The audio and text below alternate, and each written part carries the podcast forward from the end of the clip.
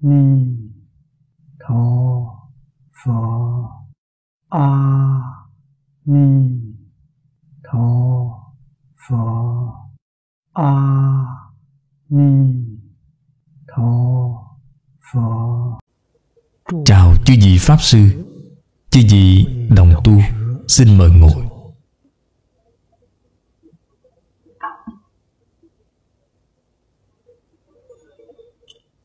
Mời xem. Tu Hoa Nghiêm Áo chỉ. Vọng tận Hoàng Nguyên Quán. Trang 18 Đếm ngược đến hàng. Thứ hai, Bắt đầu xem câu sau cùng. Phàm phu Sơ học. Tà chánh dị phân. Ma võng nhập tâm. Khi cuồng hành giả, Hữu vô sư tượng, Tư vấn mạc bằng. Y tứ ma công Tương vi chánh đạo. Nhật nguyệt kinh cửu, Tà kiến ký thâm. Thiết ngộ lương duyên Trung thành nan cải. Trầm luân khổ hải Xuất ly vô do. Thâm tự sát chi, Vô lệnh tạm thế thử nghĩa. Như khởi tính luận trung thuyết giả.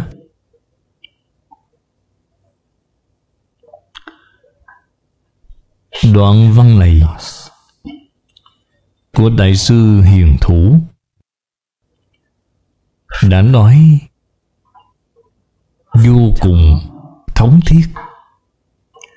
Chúng ta nên biết Đại sư Xuất hiện vào Cuối năm Triều tùy, Đầu năm triều đường. Cách chúng ta hiện nay Có lẽ khoảng chừng 1.800 năm. Vào thời đó, Ngài nói ra lời nói như thế này. Giống như là Nói như người hiện đại chúng ta vậy. Chúng ta biết Phật giáo truyền vào đất nước chúng ta Là vào thời Đông Hán. Đầu năm Đông Hán Là năm thứ 10 Vĩnh Bình, Minh Đế. Năm 67 sau công nguyên. Và thời cực thịnh hưng dưỡng nhất chính là tùy đường.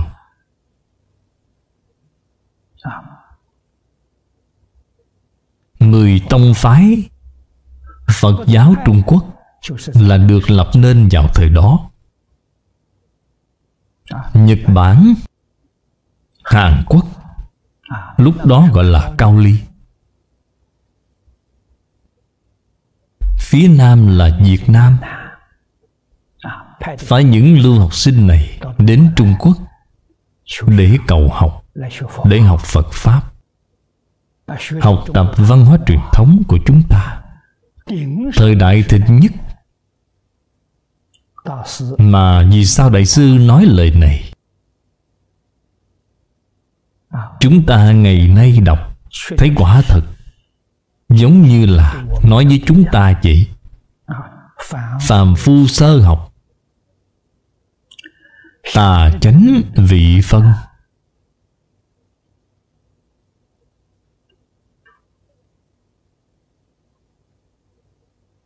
Vào thời đó bạn thử xem quốc sư hiền thủ là đời thứ ba của tông hoa nghiêm. Ngài thanh lương là đời thứ tư. Ngài tông mật là đời thứ năm. Là thời cực thịnh. Học phật vào thời đó, hầu như không có ai mà không thành tựu.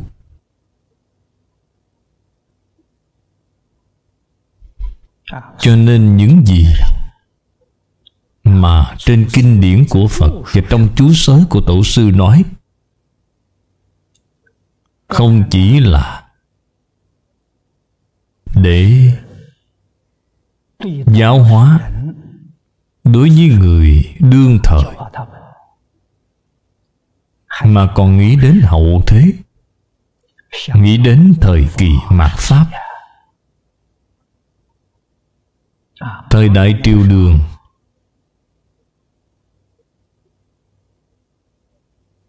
đó là thời tượng pháp. Sau khi phật diệt độ hai nghìn năm, đây mới là thời kỳ mạt pháp, thời đó là thời kỳ tượng pháp ngài đã nghĩ đến thay cho chúng ta rồi. Ngày nay chúng ta học phật, thực sự là gặp phải cái khó khăn này. Thế nào là tà, thế nào là chánh?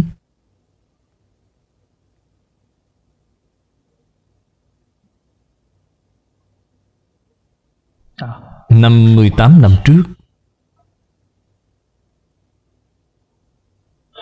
Tôi học triết học với tiên sinh phương Đông Mỹ.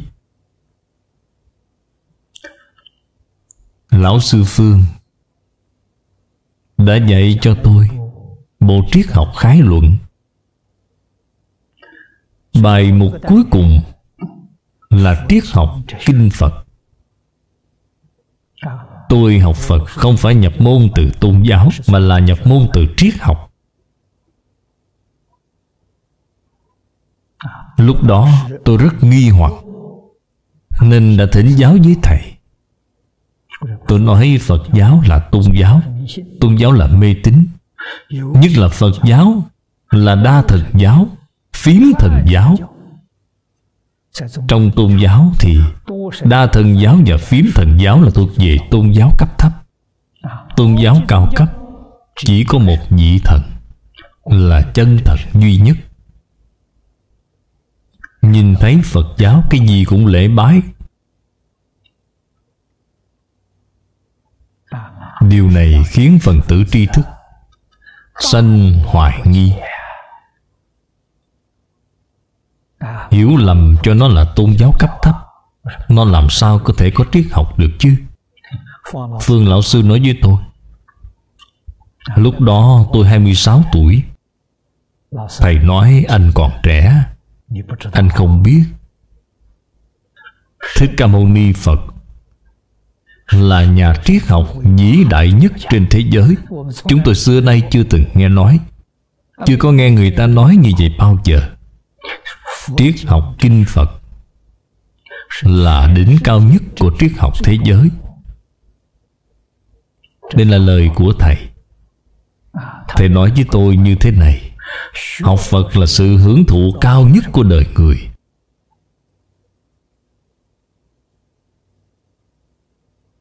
Tôi vì sao giới thiệu với người khác? Tôi không dám nói Phật giáo là đỉnh cao nhất của triết học trên toàn thế giới. Tôi không nói câu nói này của Thầy. Tôi sửa câu này thành, Phật giáo là triết học cao cấp. Tôi nhập môn từ chỗ này. Nhưng Thầy rất có trí huệ, Nói với tôi, Nếu anh muốn nghiên cứu Phật giáo, Hiện nay ở trong các chùa chiền Đã không còn nữa. Trước đây, Người xuất gia trong chùa chiền Thật sự có học vấn Có đức hạnh. Nay đã khác xưa rồi. Nếu như bạn thật sự muốn học, Thì Phật giáo ở trong kinh điển, Câu nói này của Thầy Ảnh hưởng rất lớn đối với tôi. Hơn nữa là rất quan trọng Để chúng ta biết đến đâu để học. Phải vào trong kinh điển mà học. Tôi như vậy Thì mới rửa sạch những sự hiểu lầm trước đây Đối với tôn giáo, Đối với Phật giáo.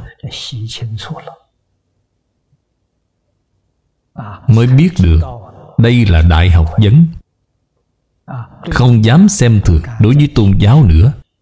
Biết rồi nên rất tôn trọng. Phải tôn trọng nó.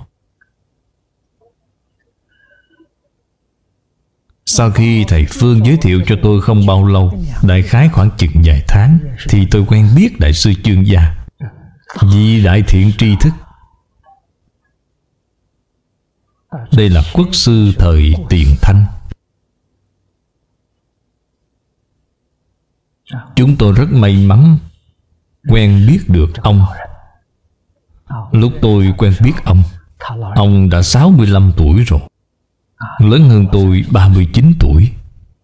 Cỡ ông nội tôi vậy.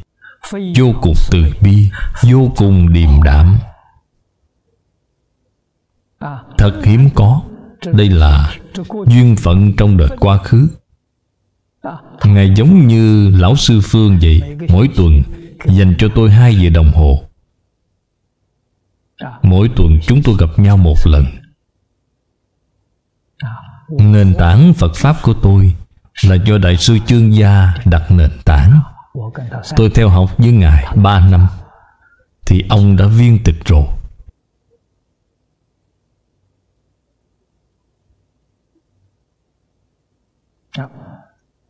Ngày đầu tiên tôi gặp ông. Tôi thỉnh giáo với thầy. Tôi nói Phương Lão Sư Đem Phật Pháp giới thiệu cho tôi. Tôi biết Phật Pháp là đại học vấn, Là triết học cao cấp. Tôi thỉnh giáo đại sư, Có phương pháp nào hay Để tôi có thể khế nhập Thật nhanh hay không? Tôi đã kể câu chuyện này Với các vị rất nhiều lần rồi. Sau khi thầy nghe xong Thì rất nghiêm túc. Thầy nhìn tôi. Tôi cũng nhìn thầy. Vậy là sau rất nhiều năm Tôi mới hiểu ra. Thầy nhìn tôi là vì cái gì? Thầy nhìn tôi tâm tính bốc đồng cho nên không nói mà chỉ nhìn tôi nửa giờ đồng hồ. Tôi nhìn thầy, Chờ đợi lời khai thị của thầy.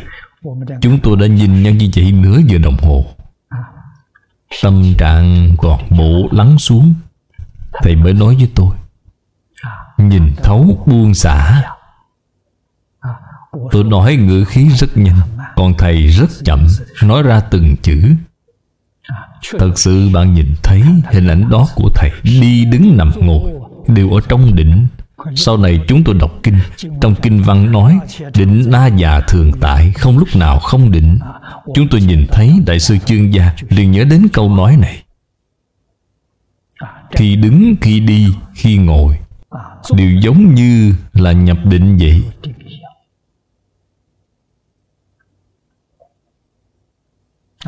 Đã cho chúng tôi sự khải thị rất sâu.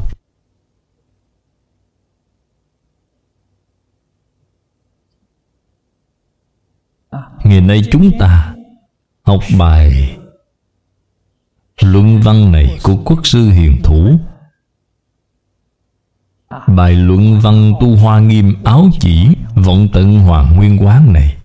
Văn không dài lắm nó thật sự là hướng dẫn chúng ta làm thế nào tu hành để nhập cảnh giới hoa nghiêm.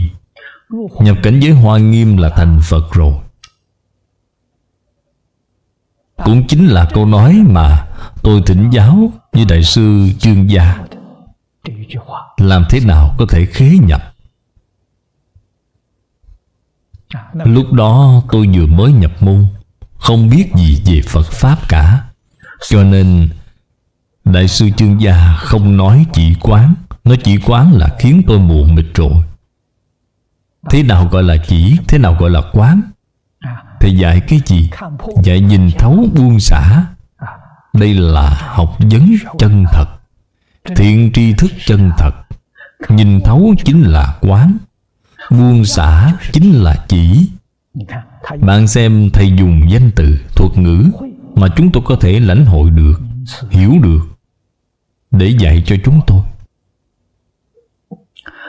Vô cùng hiếm có. Thầy dạy tôi, hãy đọc truyện ký về thích ca mâu ni phật. Thầy nói anh muốn học phật thì trước tiên phải có nhận thức về thích ca mâu ni phật. Nếu bạn không nhận thức thì làm sao bạn có thể học với ngài được chứ?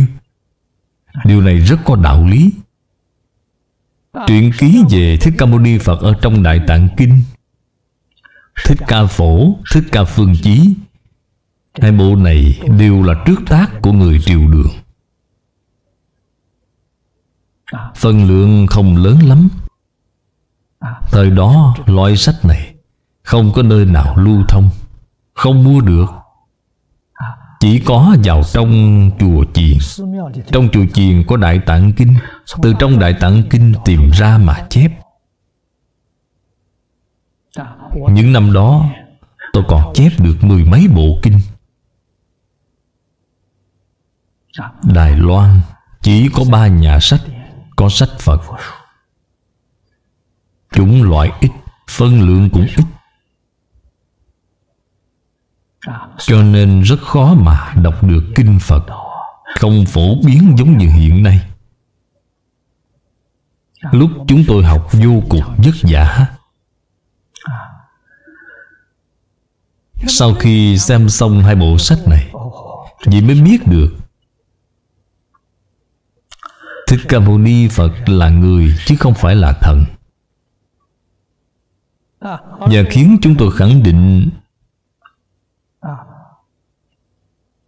Thân phận của Thích Ca Mâu Ni Phật. Nếu dùng cách nói hiện nay để nói, Ngài là một nhà giáo dục xã hội đa nguyên văn hóa. Cả đời Ngài là làm công việc này.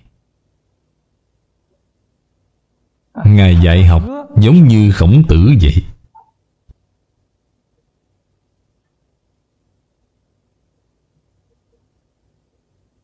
Không phân biệt quốc tịch. Không phân chủng tộc, Không phân tôn giáo.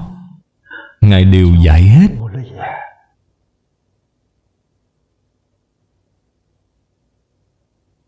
Thái độ của Ngài Gần giống như khổng tử vậy. Ai cần thì đến học, Chứ không đi dạy. Đây là khổng tử của Trung Quốc. Nhưng Thích Ca Mâu Ni Phật Thì có người đến học, nhưng Ngài còn đi dạy nữa. Ngài từ bi hơn khổng tử. Thật không dễ dàng. Thầy nói với tôi Nếu thật sự phát tâm học Phật Muốn học tập theo Thích Ca Mâu Ni Phật Thích Ca Mâu Ni Phật Có một số điểm tôi thấy gần giống như khổng tử bạn xem khổng tử 15 tuổi, để chí vào việc học. 30 tuổi thì tự lập thân. Thích Ca Mâu Ni Phật có lẽ là gần giống. Tuy nhiên ngày 19 tuổi thì rời khỏi gia đình rồi. Từ bỏ dương vị, ra bên ngoài để tham học. Cũng là 30 tuổi khai ngộ. Đây là ngày thị hiện. Ngày ra ngoài tham học 12 năm. Chúng ta biết Ngài là thân phận dương tử. Thông minh, hiếu học. Cho nên Thời đó tôn giáo học thuật của Ấn Độ Có thể nói đều là đứng đầu thế giới. 12 năm Những vị đại đức thiện tri thức Chân chánh đó Ngài đều tham vấn qua.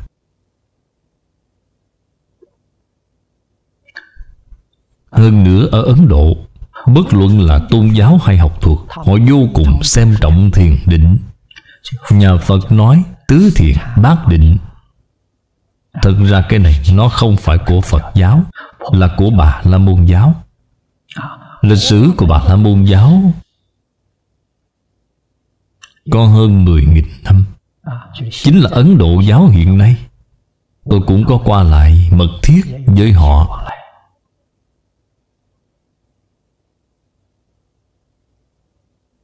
Thế nhưng thế giới ngày nay của chúng ta Thừa nhận nó. Lịch sử của nó ít nhất là có 8.500 năm chỉ tính 8.500 năm Cũng sớm hơn Phật giáo 5.000 năm rồi. Là không phải thời gian ngắn. Tứ thiền bát định là Pháp họ tu.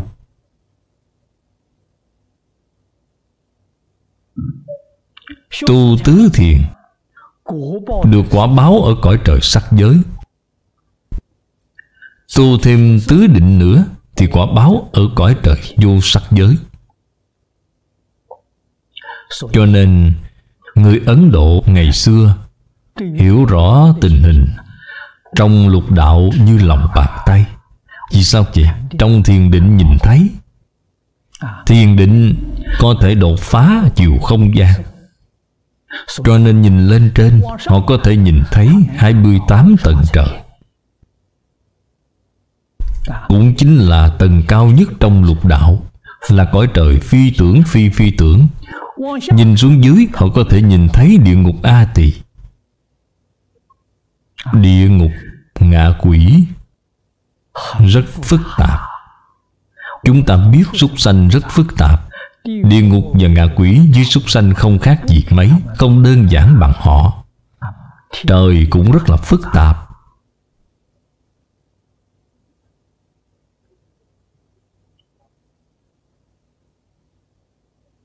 Thế nhưng họ đạt đến 28 tầng trời, liền cho rằng đó là khởi đầu của vũ trụ. Không nâng cao lên nữa. Nên không thể thoát khỏi lục đạo.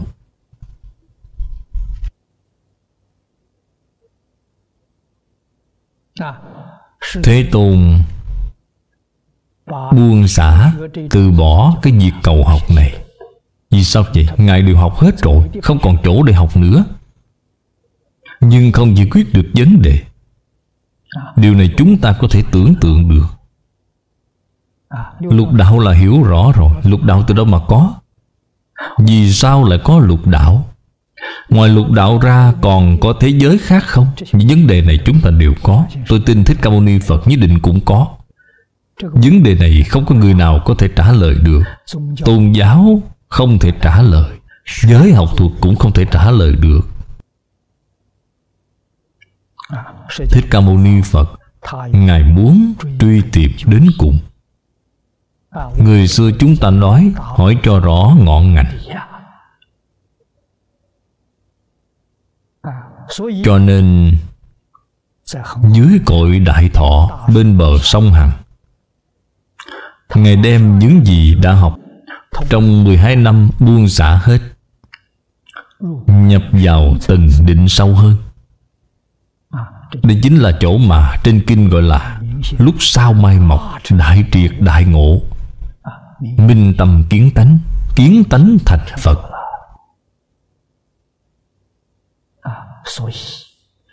Cho nên nếu bạn muốn thành tựu, Nếu muốn vào cảnh giới của Phật, Thì không có gì khác, Chính là buông xả cho nên, Lời Đại sư Chương Gia nói với tôi là lời chân thật. Chúng tôi hiện nay đã học trong Đại Thừa Giáo 58 năm rồi. Chúng tôi biết Buông xả, Vọng tưởng phân biệt chấp trước, Liên thành Phật. Đó chính là cảnh giới đại triệt đại ngộ. Vọng tưởng chưa buông xả, Vọng tưởng là gì? Khởi tâm động niệm.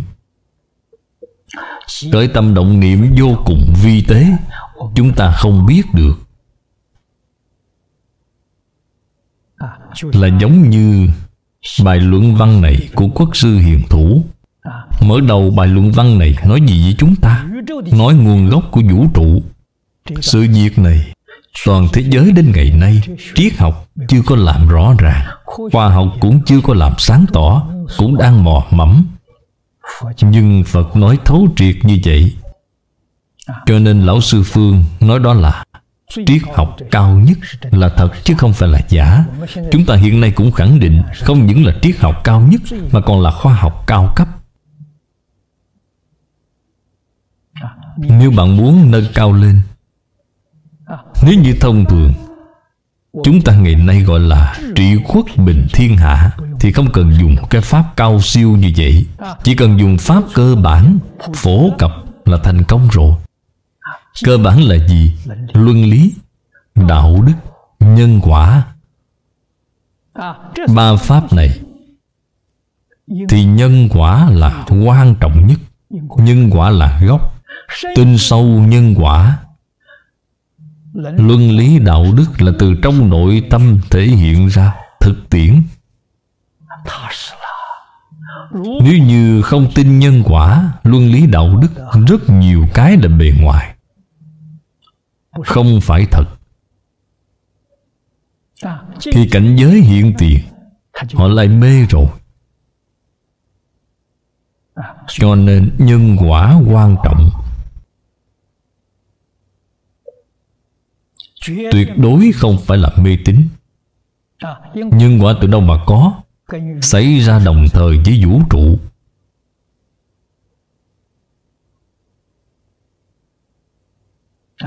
Điều này ở trong các buổi giảng chúng tôi cũng đã nói rất nhiều lần rồi. Chân thật làm rõ ràng làm sáng tỏ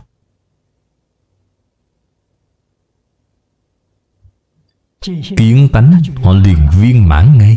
Không có gì không viên mãn cả. Trí huệ viên mãn, đức năng viên mãn, tướng hảo viên mãn, gọi là đại viên mãn. Người chưa có kiến tánh, thì tánh đức trong tự tánh không thể bộc lộ được. Không bộc lộ được thì làm thế nào? Phải dựa vào tu đức. Tu đức dựa vào cái gì để tu? Phải dựa vào tánh đức. Chúng ta cũng chưa có thấy được tánh đức. Nhưng có người nhìn thấy, phật nhìn thấy. Pháp thân bồ tát nhìn thấy. Tức là người chứng được Pháp thân. Trên Kinh Hoa Nghiêm nói 41 vị Pháp thân đại sĩ. Các ngài trụ ở cõi thực báo trang nghiêm, Không phải thập Pháp giới. Thập Pháp giới chưa có kiến tánh.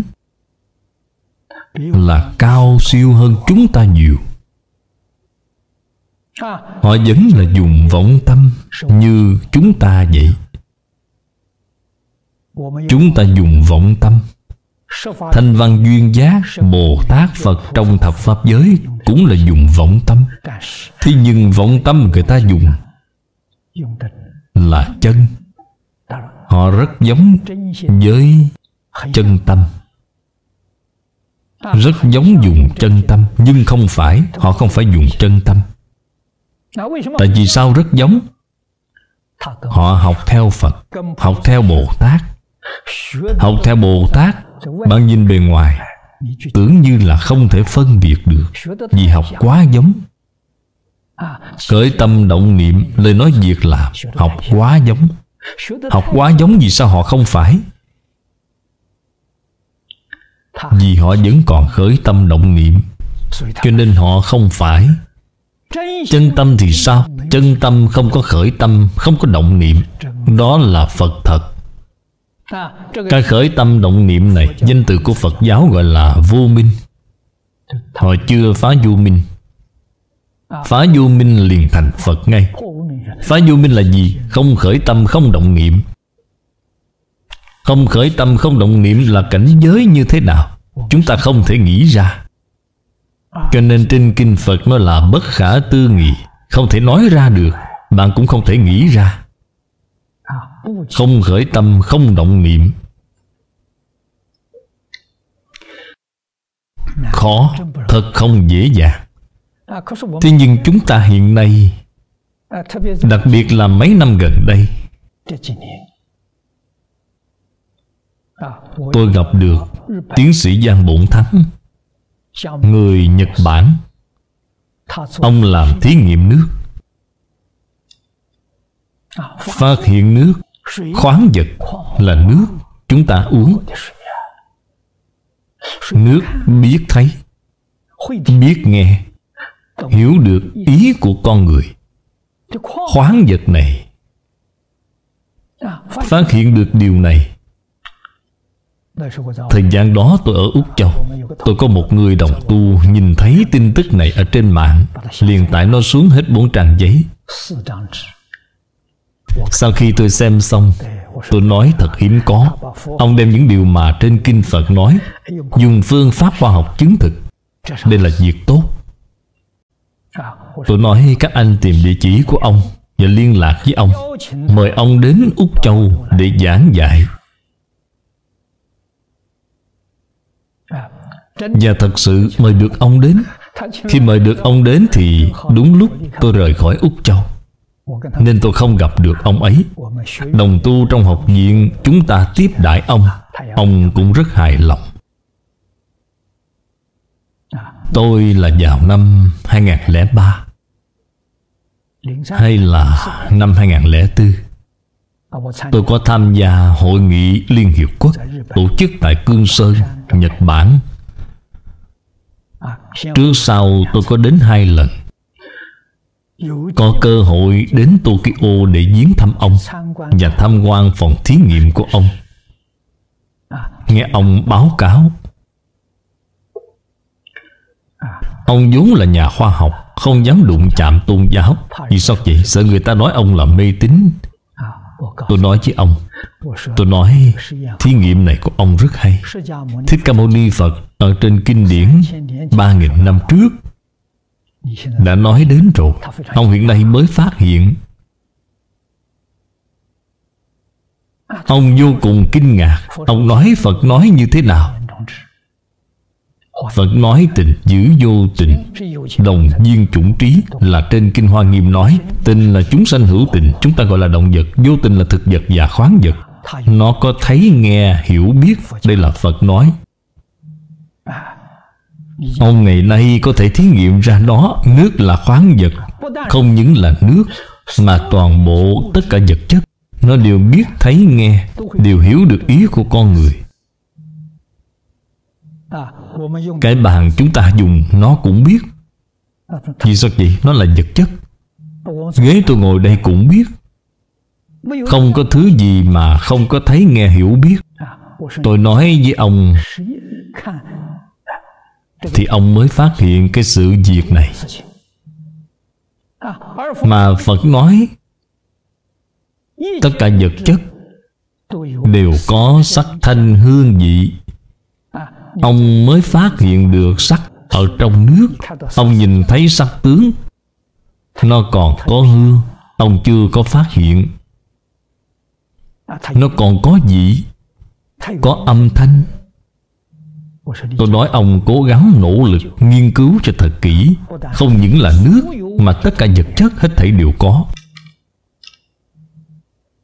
Là Phật nói vào ba ngàn năm trước trong Hoàng Nguyên Quán nói rất rõ ràng. Vật chất từ đâu mà có? Từ trong ý nghĩ mà có. Ý nghĩ là duyên. Thể thật sự của nó là gì? Thể là tự tánh. Nhà Phật nói chân như bổn tánh. Nhưng chân như bổn tánh Nó không phải vật chất, Nó cũng không phải tinh thần. Cho nên sáu căn của chúng ta không có cách gì biết nó Không thể nhìn thấy. Có nghĩ cũng không nghĩ ra. Nó không phải tinh thần Không phải tâm pháp. Thế nhưng nó có thể sanh vật chất. Có thể sanh tinh thần. Tinh thần và vật chất là sanh lên đồng thời.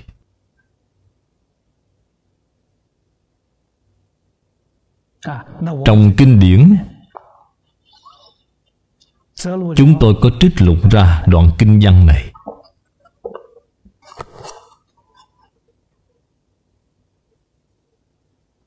Trong đoạn kinh văn này Là Thích Ca Mâu Ni Phật Hỏi Bồ Tát Di Lặc. Bồ Tát Di Lặc là người chuyên nghiên cứu Tâm lý học, Giống như là vị chuyên gia tâm lý học Của trường đại học. Ngài hỏi Bồ Tát Di Lặc, Ngài nói trong tâm của một người phàm phu chúng ta Khởi ý nghĩ. Điều này chúng ta không biết một ý nghĩ này là có rất nhiều Rất nhiều ý niệm vi tế tạo thành. Điều này thì chúng ta không biết. Thế nhưng Bồ Tát Di Lặc biết. Ngài nói ở trong Cái ý nghĩ này có bao nhiêu niệm? Bao nhiêu niệm vi tế? Có bao nhiêu tướng? Tướng chính là hiện tượng vật chất có bao nhiêu thức Thức chính là hiện tượng tinh thần? Bồ Tát Di Lặc trả lời Trên thực tế Phật Bồ Tát Một người hỏi một người đáp Là để cho chúng ta nghe Chứ các ngài không cần thiết. Các ngài hoàn toàn thấu hiểu rồi. Người hỏi người đáp là để cho chúng ta nghe Là chỉ dạy chúng ta Bồ Tát Di Lặc nói một cái khẩy móng tay. Thời gian của cái khẩy móng tay này rất ngắn. Một cái khẩy móng tay có 32 ước trăm nghìn niệm. Đơn vị là trăm nghìn. Trăm nghìn là 10 giảng. 32 ước nhân với 10 giảng. Người của chúng ta nói là 320.000 tỷ. Bạn xem, Một cái khẩy bóng tay này Có nhiều ý niệm như vậy. Hiện nay trong khoa học nói về Thời gian là dùng giây làm đơn vị. Đại khái, Trong một giây chúng ta Có thể khẩy được 4 lần Lại nhân thêm 4 nữa. 320.000 tỷ Lại nhân dưới 4 Biến thành cái gì? Là một phần 128.000 tỷ của giây Tức là một giây Ý nghĩ này sanh diệt bao nhiêu lần? Là 128.000 tỷ lần. Làm sao bạn biết được cái thứ này là giả chứ? Bồ Tát Di Lặc nói, Niệm niệm thanh hình. Tức là mỗi ý niệm đều sanh khởi hiện tượng vật chất. Hình giai hữu thức Là trong mỗi hiện tượng vật chất Đều có thấy nghe hiểu biết. Cho nên Tâm và vật sanh khởi đồng thời trong duy tâm có duy vật Trong duy vật có duy tâm. Tâm và vật không thể phân chia Sanh ra đồng thời. Cho nên chỉ cần là vật chất Thì nó sẽ có thấy, nghe, hiểu biết. Chỉ cần có thấy, nghe, hiểu biết Thì nó nhất định có hiện tượng vật chất. Tôi khuyến khích tiến sĩ Giang Bổn Thắng làm thí nghiệm Tôi nói sau khi ông thực sự có thể chứng thực ra được điều đó Là ông có sự cống hiến lớn đối với Phật Pháp rồi. Và ông cũng đã tạo ra cống hiến to lớn với triết học khoa học. Điều này Kinh Phật nói không sai. Hôm nay tôi đến tham quan phòng thí nghiệm của ông. Và từ đây vì sao Ông không còn bài xích tôn giáo nữa? Ông lấy kinh điển của tôn giáo Và những câu trong tôn giáo đi làm thí nghiệm. Hết thảy đều rất đẹp. Kết tinh đều rất đẹp. Cho nên Phật Pháp phân chia tà chánh từ chỗ nào? Đều từ tự tánh, tánh đức. Tổ tiên xưa chúng ta cũng nói Nhưng không có nói rõ ràng giống như Phật vậy. Bạn xem câu đầu tiên trong Tam Tự Kinh nói rất hay. Nhân chi sơ tánh bổn thiện. Bổn thiện là tánh đức. Cái thiện này không phải cái thiện của thiện ác. Điều này chúng ta phải biết, Cái thiện này là gì? Là nói viên mãn. Nó không có một mảy may khiếm khuyết nào. Cái thiện của thiện ác là nghĩa thứ hai. Đây là hình dung từ, Là từ để tán thán. Là nghĩa thứ nhất, Chứ không phải nghĩa thứ hai. Nó là tuyệt đối, Nó không có tương đối. Đối lập với thiện là ác. Đó là tương đối Đó không phải ý nghĩa của bổn thiện. Nó là viên mãn Không có khiếm khuyết. Thông thường Phật dạy cho chúng ta Ngài dạy tương đối cụ thể Có ba loại viên mãn. Loại thứ nhất là trí huệ viên mãn Cho nên trí huệ là ở trong tự tánh Chứ không phải đến từ bên ngoài. Đến từ bên ngoài gọi là tri thức. Cái bạn cầu là tri thức còn trí huệ không thể cầu từ bên ngoài. Trí huệ cao hơn tri thức. Cao hơn quá nhiều. Gọi là minh tâm kiến tánh. Khi kiến tánh thì trí huệ xuất hiện. Trí huệ viên mãn. Bạn vốn dĩ là viên mãn. Cái thứ hai là gì? Đức hạnh viên mãn. Toàn bộ tất cả đạo đức Đều là vốn có trong tự tánh. Điều này người xưa nói rất hay. Người xưa nói 12 chữ. Hiếu đệ trung tính Lễ nghĩa liêm sĩ Nhân ái hòa bình. Đây là tánh đức trong tự tánh. Thuận theo tánh đức Chính là chánh.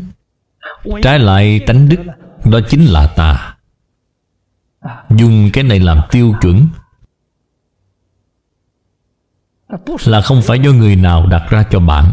Không phải Pháp do người nào phát minh. Người nào sáng tạo Hay là người nào lập nên, Không phải. Đây là phép tắc của tự nhiên. Chúng ta hiện nay là nói như vậy. Phật Pháp gọi là đức năng vốn có trong tự tánh.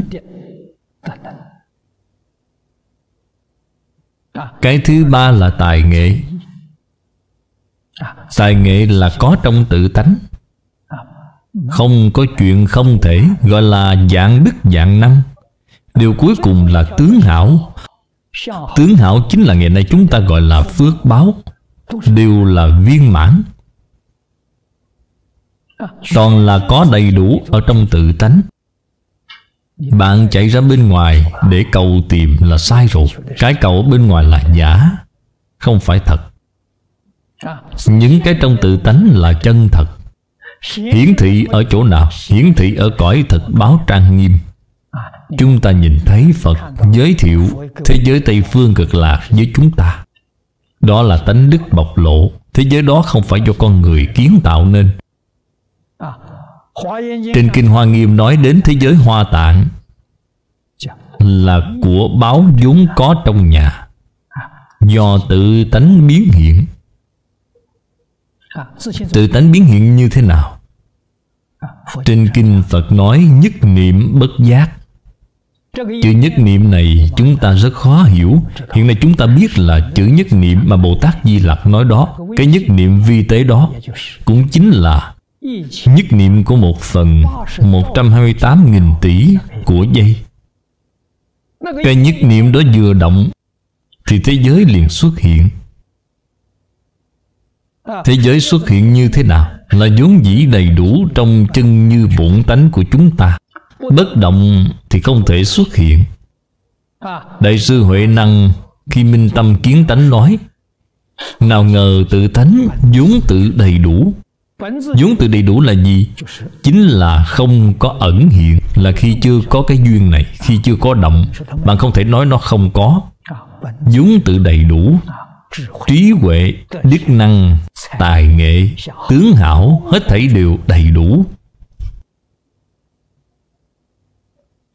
Vừa động như vậy Cái động này hiện nay trong khoa học chúng ta gọi là chấn động. Là chấn động cực kỳ vi tế. Cái chấn động này chúng ta không thể phát hiện. Ở trong cửa Phật Phật nói Bồ Tát thất địa trở về trước đều không biết. Những gì họ hiểu được cũng giống như chúng ta vậy, Là xem thấy từ trên kinh Phật. Thế Ca Mâu Ni Phật nói chúng ta nghe được, Chứ không phải đích thân chúng ta thấy. Đến khi nào bạn mới nhìn thấy? Bát địa là thấy được ngay. Bát địa trở lên. Bồ Tát Bát Địa, Bồ Tát Cửu Địa, Bồ Tát Thập Địa, Bồ Tát Đẳng Giác. Diệu Giác chính là viên mãn. Năm cái cấp bậc này, Có thể nhìn thấy. Cấp bậc mà định công này chia ra là tổng cộng Có 52 cấp bậc. Năm cấp bậc cao nhất Các ngài nhìn thấy.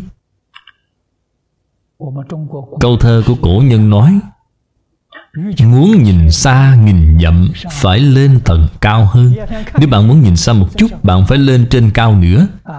Cái này giống như cao ốc 52 tầng vậy.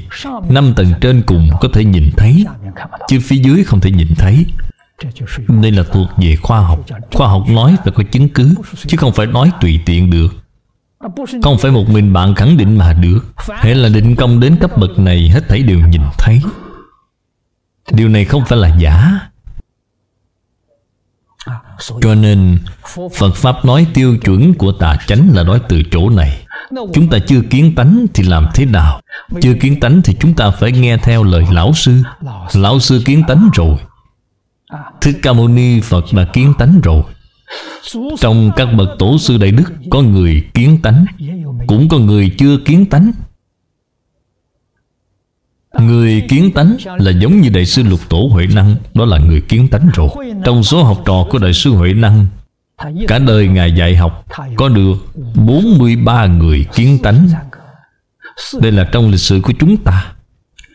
Trong số vị tổ sư Đại Đức Nhiều đời, Trong sự nghiệp dạy học cả đời của mình, Ngài có nhiều người minh tâm kiến tánh như vậy. Thật sự là vô tiền khoáng hậu.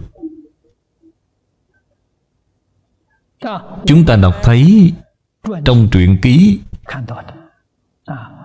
Trong cả đời của một vị tổ sư Có được một người kiến tánh Vậy là rất tuyệt vời rồi. Thực sự là truyền pháp rồi. Được hai người Ba người, bốn năm người có. Người giống như Đại sư Huệ Năng thì không có. Tìm không ra. Nhìn từ chỗ này Mới thấy Phật giáo thực sự là khoa học. Nó không phải là giả. Người hiện nay tin vào khoa học. Nếu như cái tà và chánh này Hiện nay có thể nói là không nhìn thấy chánh nữa. Toàn là tà pháp. Bạn nói chánh, Người ta nghe thấy họ tán thán, Hoan hỷ. Họ nói cái này làm không được, Không có niềm tin. Chúng ta cần phải làm mẫu, Học để làm thầy của người, Hành động làm mẫu mực cho đời. Mỗi người phải làm nên tấm gương tốt cho mọi người xem. Gia đình phải là một hình mẫu tốt Cho gia đình người khác thấy. Công ty xí nghiệp phải làm tấm gương tốt Cho công ty trên toàn thế giới thấy. Có như vậy thì chánh pháp mới có thể hưng dưỡng được, Khiến cho con người thật sự có thể Phân biệt được tà chánh đúng sai. Thế là tà, Thì đây là ma. Ý nghĩa của ma là dày dò, Ma là khổ nạn. Chữ này hiện nay, Chúng ta thấy, Bạn thấy phía trên là chữ ma. Phía dưới là chữ quỷ. Thời xưa không có cái chữ này. Thời xưa chữ ma này là dày vò. Phía dưới là bộ thạch Dày vò. Tương truyền, Chữ này là do Lương Võ Đế phát minh. Lương Võ Đế nói dày vò quá khổ. Còn đáng sợ hơn quỷ. Nên đổi bộ quỷ thành bộ thạch. Cho nên chữ này là phát minh từ trong Phật giáo. Lưới ma nhập tâm Thật sự thời trước, Đây nói lưới ma là rất khó thể hội Hiện nay nói lưới ma Thì chúng ta lập tức thể hội được ngay Lưới ma là gì? Các vị thử nghĩ xem Truyền hình có phải là lưới ma không?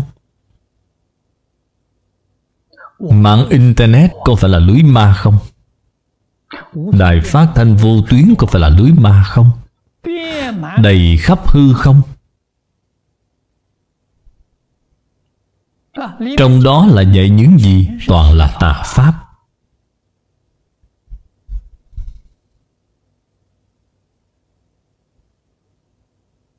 Không tìm ra cái gì là chánh cả.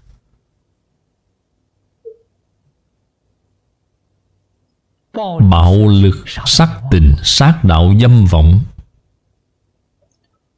Vậy con người hư hỏng hết rồi.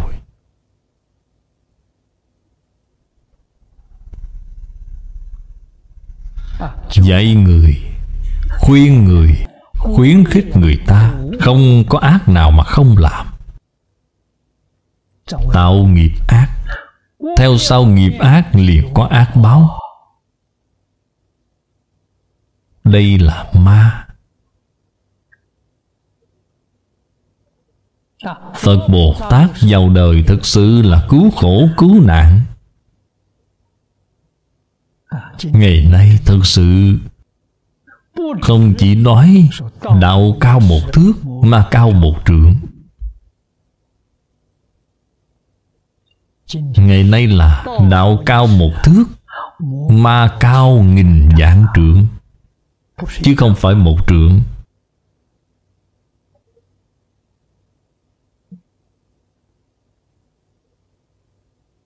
Nếu như không có cách gì cứu giảng, Thì trái đất này chắc chắn Sẽ đi đến hủy diệt.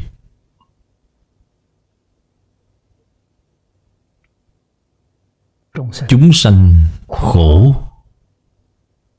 chúng sanh đáng thương, chúng sanh không biết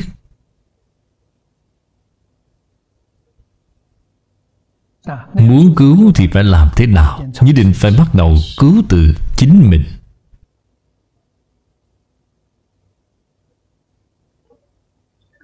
Khởi tâm động niệm lời nói việc làm. Trong đời sống thường ngày từng ly từng tí nhỏ đến mức không thể nhỏ hơn vi tế đến mức không thể vi tế hơn. Đều phải nghĩ là làm tấm gương tốt cho chúng sanh cách nghĩ này của ta. Nếu như người thế gian đều nghĩ như vậy có được không? Cách làm này của ta, người thế gian đều học theo cách làm này của ta có được không? Thường xuyên tự hỏi chính mình. Nếu như cảm thấy không được không được thì không được nghĩ, không được làm. Được thì tốt. Có thể nghĩ, có thể làm. Hiếu thảo cha mẹ tốt yêu quý anh em tốt. Quan tâm người nghèo khó tốt. Điều này nên làm. Bất hiếu với cha mẹ không tốt thì không được nghĩ đến.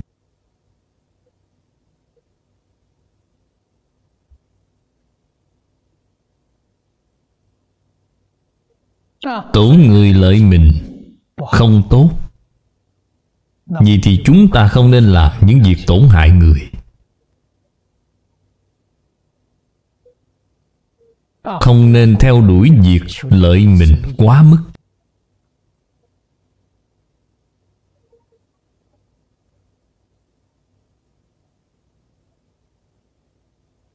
Ngày nay thực sự là tà chánh bất phân.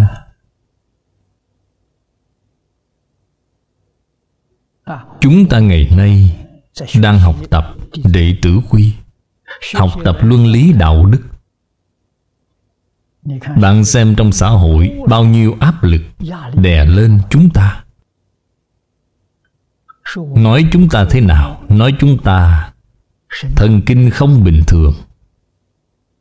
Lạc hậu. Đây là thời đại nào rồi? Thế kỷ 21 Thời đại không gian rồi. Sao còn lôi cái thứ cổ hủ Mấy nghìn năm đó ra nữa? Cực lực phản đối bài xích.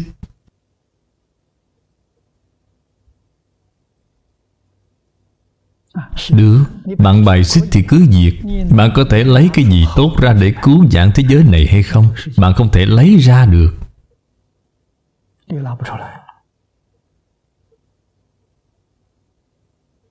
Họ cũng không thể nghĩ ra được phương pháp. Tai nạn ập đến, Mình chết ở trong tai nạn Mà không biết tại vì sao mình chết.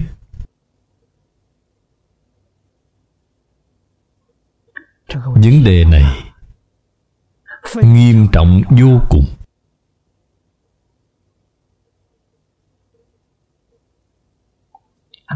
Ma võng nhập tâm. Khi cuồng hành giả, Tám chữ này là miêu tả Tất cả tín đồ tôn giáo ngày nay. Bất luận là tại gia hay xuất gia Đều không sai chút nào.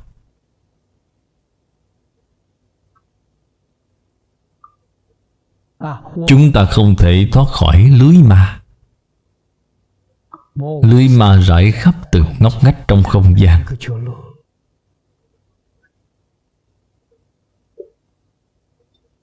Mở tivi ra thì gặp nó. Mở mạng internet lên chính là nó. Bạn tiếp xúc nó mỗi ngày. Nó đang dạy bạn mỗi ngày.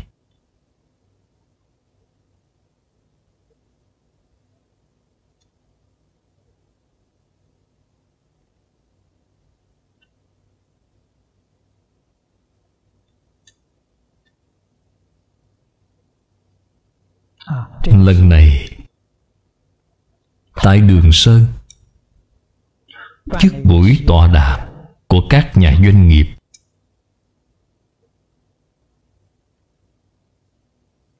Có một vị tiên sinh họ Lữ, là người của đài truyền hình sơn đông.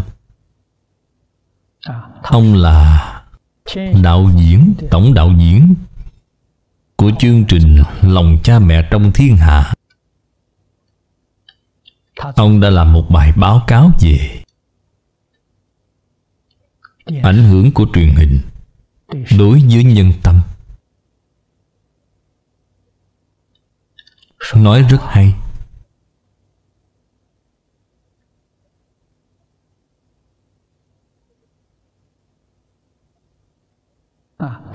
Ông làm rất vất vả. Ông biết được cái thứ này có ảnh hưởng rất lớn đối với nhân tâm đang âm thầm mà làm sợ người ta phê bình ông, nói ông lạc hậu. Nhưng sau khi làm ra, ông không ngờ người tán thán rất nhiều, người cảm động rất nhiều.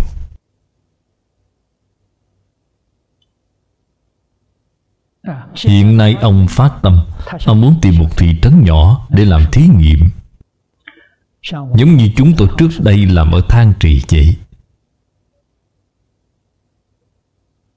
Tôi tin ông sẽ làm rất thành công. Sau khi làm thành công, Ông sẽ để cho phương tiện truyền thông trên toàn quốc Đến thu thập, Đến đưa tin. Như vậy sẽ sinh ra ảnh hưởng khiến cho người chúng ta khẳng định trở lại văn hóa truyền thống của chính mình.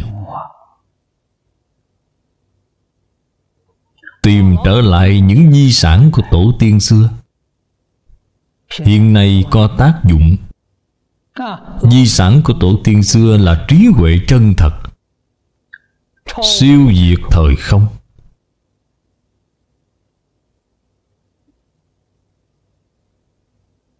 xã hội cũ mấy nghìn năm trước hữu hiệu. Thời đại mới ngày nay mấy nghìn năm sau vẫn hữu hiệu. Dính hằng bất biến đây gọi là chân lý. Thế nhưng không thông qua thí nghiệm, mọi người mê quá sâu. Chúng ta chỉ ít cũng đã mất hết một trăm năm rồi. Hầu như mọi người không có niềm tin về điều này. Tôi đã xem đĩa phim này và cảm thấy rất cảm động. Tôi cảm thấy người này chính là bồ tát tái lai. Thật sự là đến cứu khổ, cứu nạn.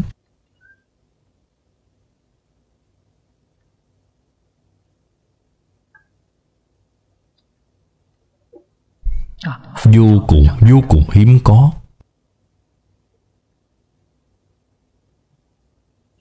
Ở trong xã hội này mà có người như vậy xuất hiện là phước của đất nước rồi.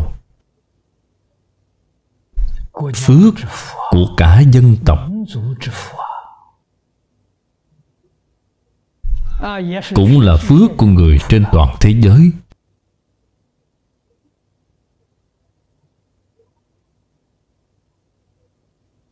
Mấy hôm nay tôi nghĩ cách Để liên lạc với anh ấy.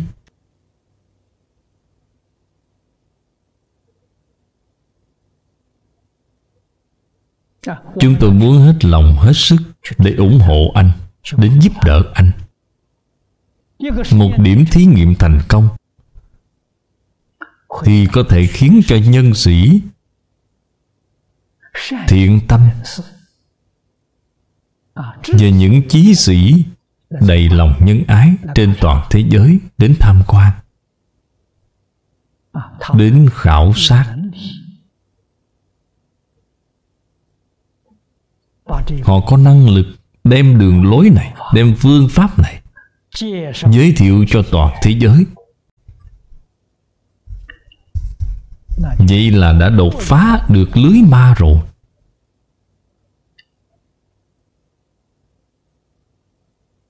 Muốn cứu giảng thế giới, Phải bắt đầu từ cứu giảng nhân tâm.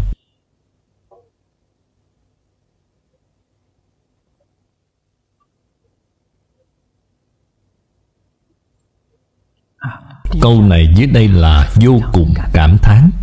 Hữu vô sư tượng, Tư vấn mạc yên. Thời đại này không có thầy chân chánh. Người có tu có chứng, Không có.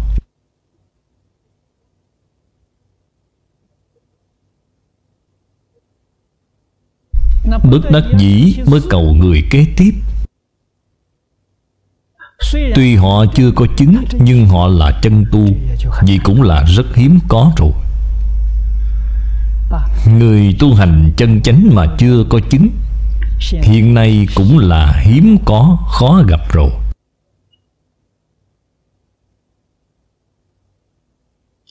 Chúng ta muốn học tốt, Muốn học đạo, Muốn học thiện, đến đâu để học đây?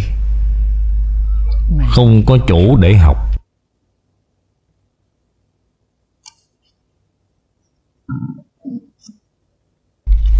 Năm xưa, tôi cầu học ở Đại Trung.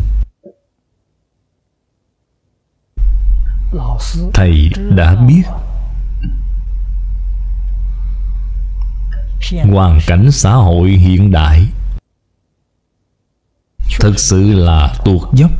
Mỗi đời một tệ dần. Chúng ta thực sự muốn học, Quả thật tìm không ra thầy.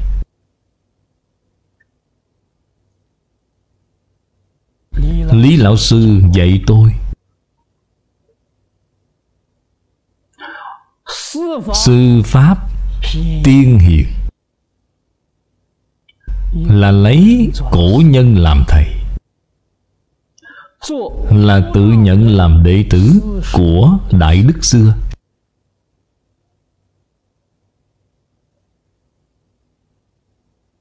Tự nhận làm đệ tử này Là bắt đầu từ mạnh tử. Mạnh tử ham học.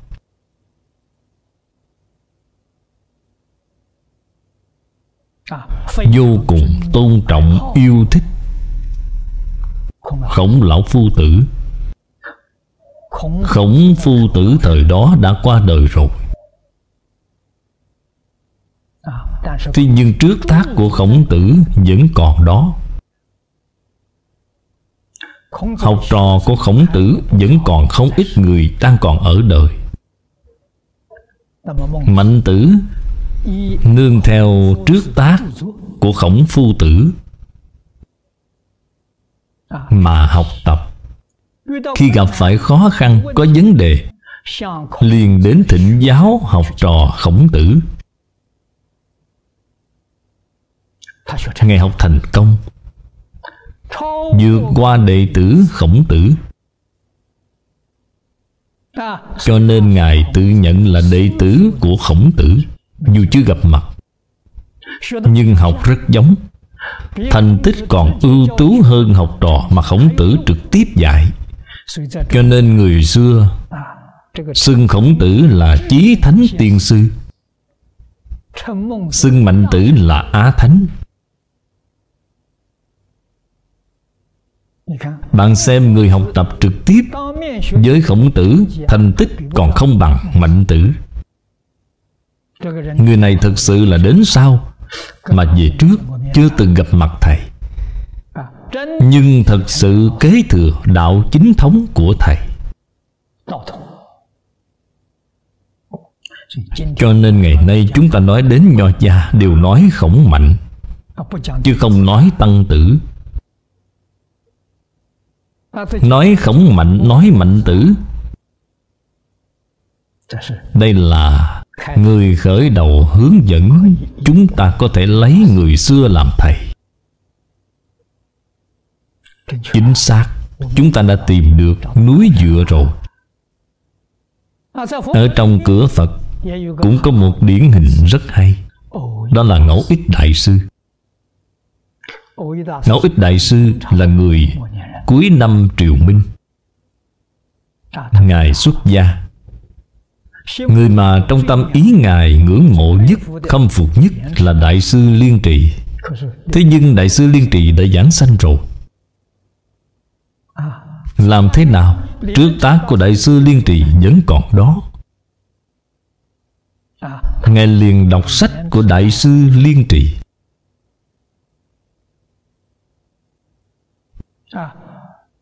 Hành theo sự chỉ dạy của Đại sư Liên Trì. Học rất giống. Đại sư Liên Trì là tổ sư đời thứ 8 của tịnh Độ Tông. Ngài là tổ sư đời thứ 9 Học thật sự giống.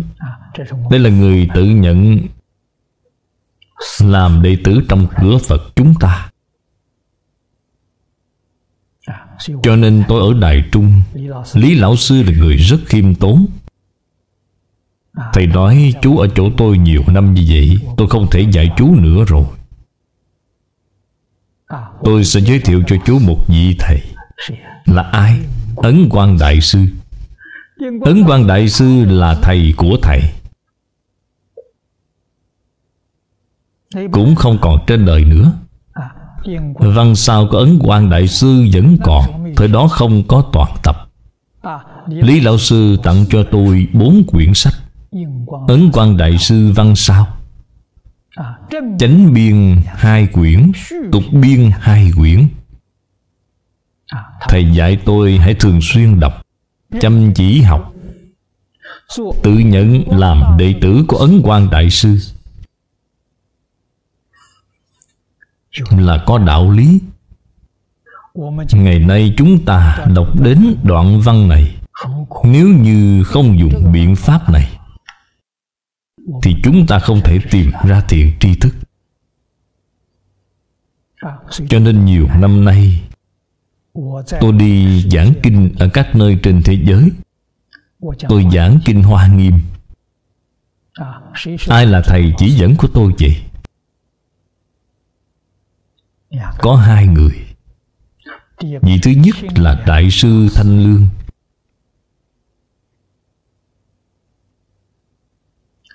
Tôi dựa theo sớ sao của Ngài. Vị thứ hai là trưởng giả Lý Thông Huyền Là cư sĩ tại gia. Tôi tham khảo bản hợp luận của Ngài. Học Kinh Hoa Nghiêm tôi tìm được hai vị thầy.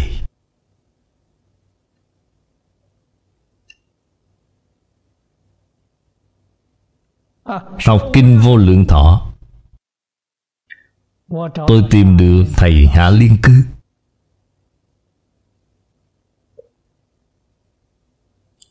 Bản hội tập của Ngài thực sự là hội tập rất hay. Khiến chúng tôi đọc xong rồi, Thấy khâm phục sát đất. Truyền nhân của Ngài là Lão cư sĩ Hoàng Niệm Tổ. Đại Kinh Giải, Chú rất hay đó là tác phẩm đại biểu của cả đời ông.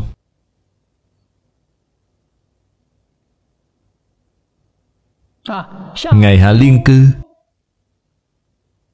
Tôi chưa từng gặp mặt. Còn Hoàng Niệm Tổ Chúng tôi đã gặp mặt nhiều lần.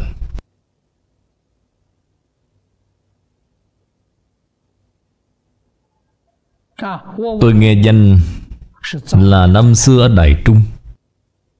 Lý Lão Sư có nhắc đến. Nên tôi có ấn tượng như vậy. Liên hệ được là ở nước Mỹ. Hội Phật giáo. Tại Washington DC Mỹ. Mời ông đến giảng kinh. Hoàng Pháp. Ông đã lưu lại Mỹ một tháng. Lúc đó tôi cũng đang ở Mỹ. Chúng tôi chưa từng gặp nhau. Đều rất bận. Thế nhưng chúng tôi đã gọi điện thoại cho nhau. Vậy là duy trì liên lạc được rồi. Sau một tháng, Ông trở về Bắc Kinh. Hình như trải qua chẳng bao lâu, Tôi đã đặc biệt đến Bắc Kinh thăm ông.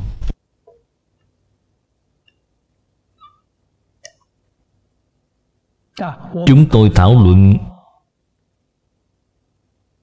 Đến bản hội tập. Thời đó khó. Ở hải ngoại Giảng bản hội tập Chỉ có mỗi mình tôi. Ở Đại Lục Hoàng Dương bản hội tập Chỉ có mỗi mình ông. Cho nên khi hai chúng tôi gặp nhau Là đặc biệt thân thiết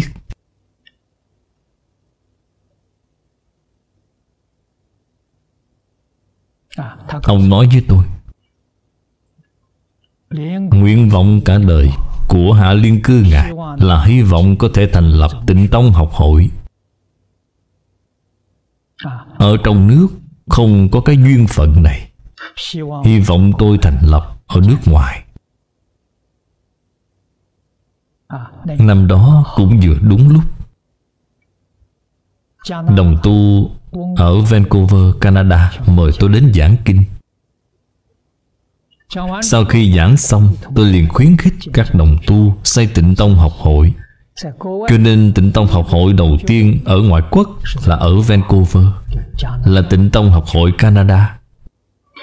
Sau đó trở về đến California. Ở tại San Francisco cho nên học hội thứ hai là tịnh tông học hội Mỹ.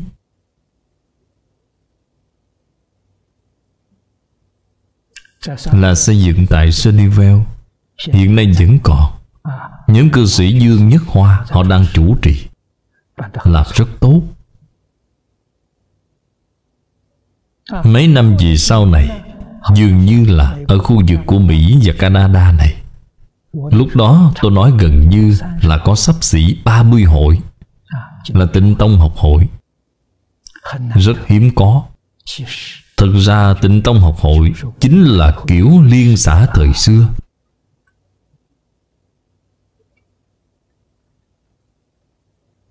Mỗi học hội đều độc lập.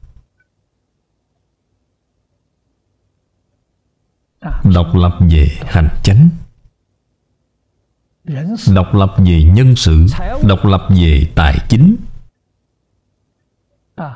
Chỉ có về mặt dạy học nghiên cứu thảo luận học tập. Thì giữa các học hội có giao lưu. Có hợp tác với nhau. Còn những mặt khác thì không có. Vô cùng lý tưởng không có quản lý, không có tổ chức. Mỗi học hội đều bình đẳng.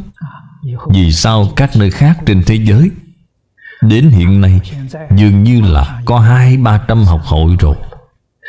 Tôi cũng không biết rõ là có bao nhiêu cái nữa. Dù sao thì rất nhiều học hội cũng thường hay có liên hệ với tôi cho nên chúng tôi chỉ thống nhất Ở chỗ Năm bộ kinh, Một bộ luận. Thống nhất Ở ngữ lục Của tổ sư. Chúng tôi học tập lẫn nhau, Giao lưu lẫn nhau, Khích lệ lẫn nhau. Những mặt còn lại hết thảy đều không có. Cho nên học hội của chúng ta rất thoải mái, rất tự tại. Đại sư Chương Gia bảo tôi học theo Thích Ca Mâu Ni Phật. Học cả đời của Thích Ca Mâu Ni Phật Từ 30 tuổi sau khi khai ngộ Là bắt đầu dạy học.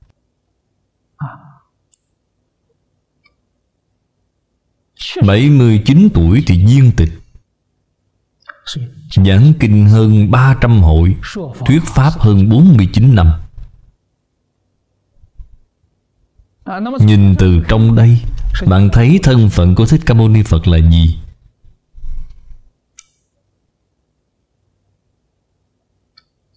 Khổng phu tử, Người đời sau tôn xưng Ngài Là dạng thế sư biểu, Là thầy. Thích Ca Mâu Ni Phật cũng là thầy. Thời gian dạy học dài nhất, Ngài đã dạy 49 năm. Chúng ta biết khổng tử dạy học có 5 năm. Chu du các nước, Hy vọng Cầu một chức quan mọn. Ngài là hy vọng có thể thực hiện hoài bão của mình, Là trị quốc bình thiên hạ. Đương thời, Những vị vua của những quốc gia này Không có người nào muốn dùng Ngài. Là rất tôn trọng Nhưng không dùng Ngài.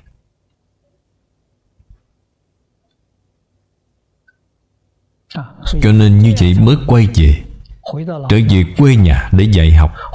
Lúc trở về năm đó là 68 tuổi Ngài ra đi năm 73 tuổi. Cho nên dạy học chỉ có 5 năm.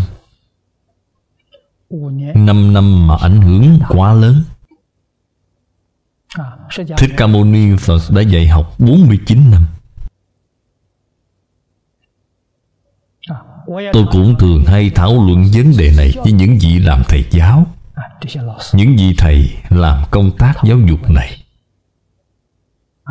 Người làm giáo dục thành công nhất Trên toàn thế giới. Là Thích Ca Mâu Ni Phật Khổng Tử. Tại vì sao các ngài có thể thành công vậy? Không có gì khác Là các ngài làm được. Sau đó các ngài mới nói, gọi là thánh nhân. Cái họ chưa làm được, họ không nói. Những gì nói ra hết thảy đều làm được rồi nên người ta không thể không phục, không thể không tán thán, nghiêm túc học tập theo các ngài. Tôi nói cấp bậc thứ hai Là họ nói được, Họ thực sự làm được. Chăm chỉ nỗ lực mà làm Họ làm được rồi, Là hiền nhân. Nếu như nói được mà không làm được, Đó gọi là lừa người ta. Đương nhiên Là không thành tựu rồi. Cho nên chúng ta Phải học Thích Ca Mâu Ni Phật. Phải học khổng tử. và phật buông xả thật sự buông xả triệt để. Cả đời không có đạo tràng. Ngài dạy học ở đâu? Không có nơi nhất định ở núi rừng gốc cây, bên bờ sông.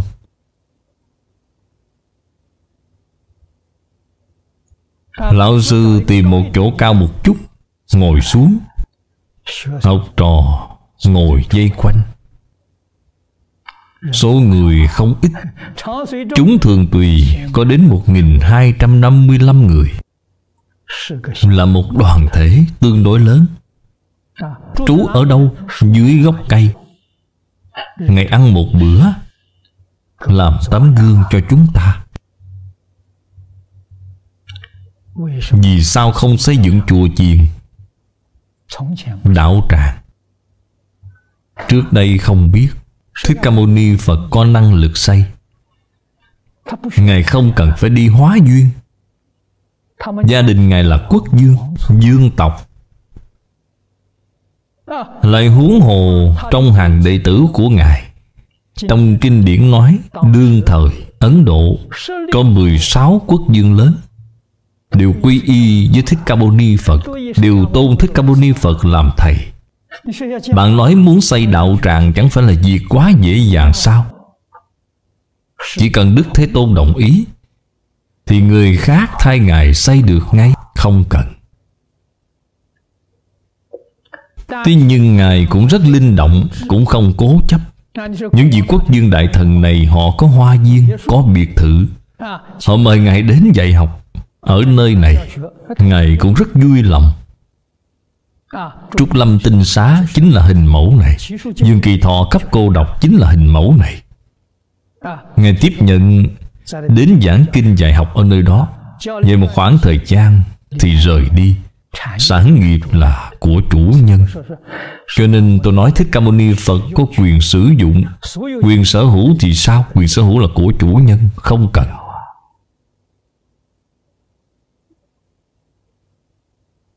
Cho nên người xuất gia Thật sự không dính nhiễm chút nào.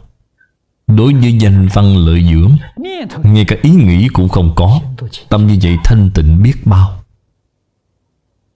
có đạo tràng Vậy thì phải quản lý. Việc đó rất bận tâm.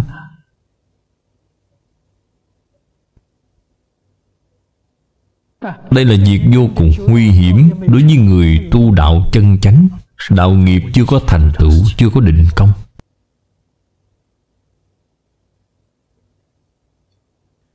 Thích Ca Mâu Ni Phật làm thị hiện cho chúng ta thấy, Ngài làm tấm gương tốt nhất. Cả đời chỉ là làm giáo viên, Không làm hiệu trưởng.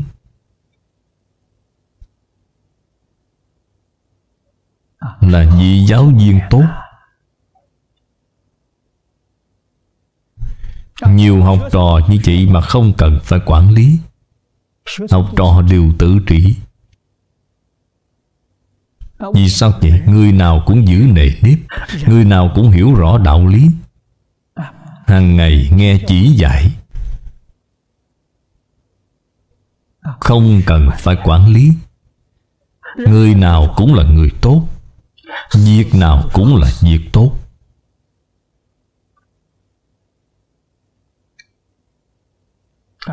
Như vậy mới phù hợp đại đạo.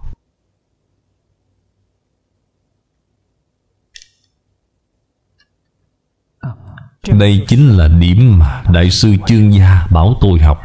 Cho nên cả đời tôi không có đạo tràng.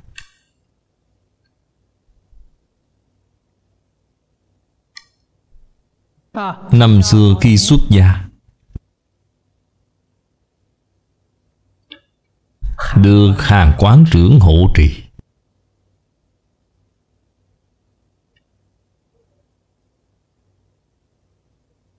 Sau 20 năm Mới có một cái thư viện rất nhỏ lạ. Thư viện nghe nhìn hoa tạng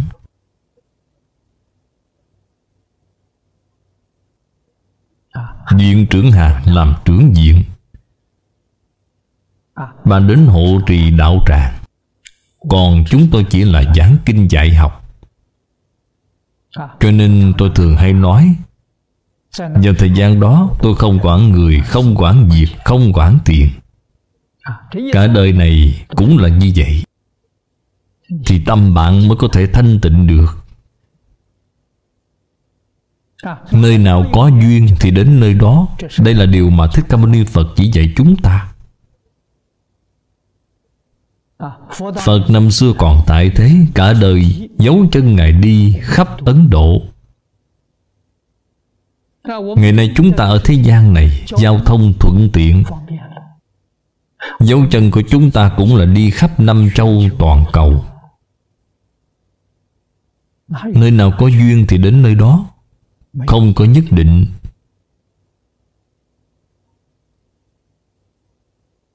Tùy duyên chứ không phan duyên.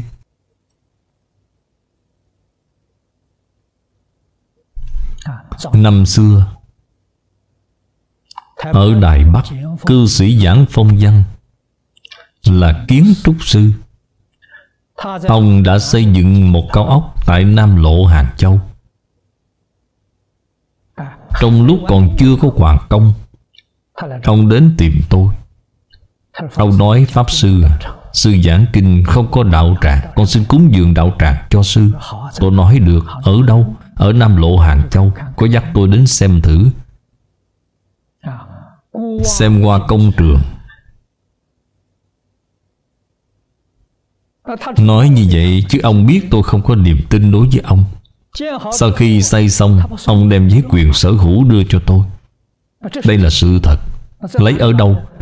Thời gian đó tôi ra nước ngoài Hoàng Pháp trở về. Ông đến phi trường để đón tôi, Đem giấy quyền sở hữu trao cho tôi tại phi trường. Đây là thật, không phải là giả.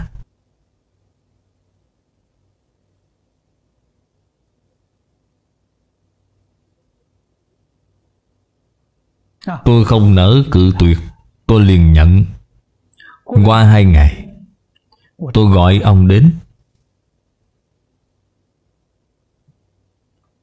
Tôi đem những quyền sở hữu, Đặt lên trên bàn. Tôi nói, ông là tặng thật hay là tặng giả? Ông nói thật, không phải giả. Tôi nói, nếu ông tặng thật, Thì tôi không nhận.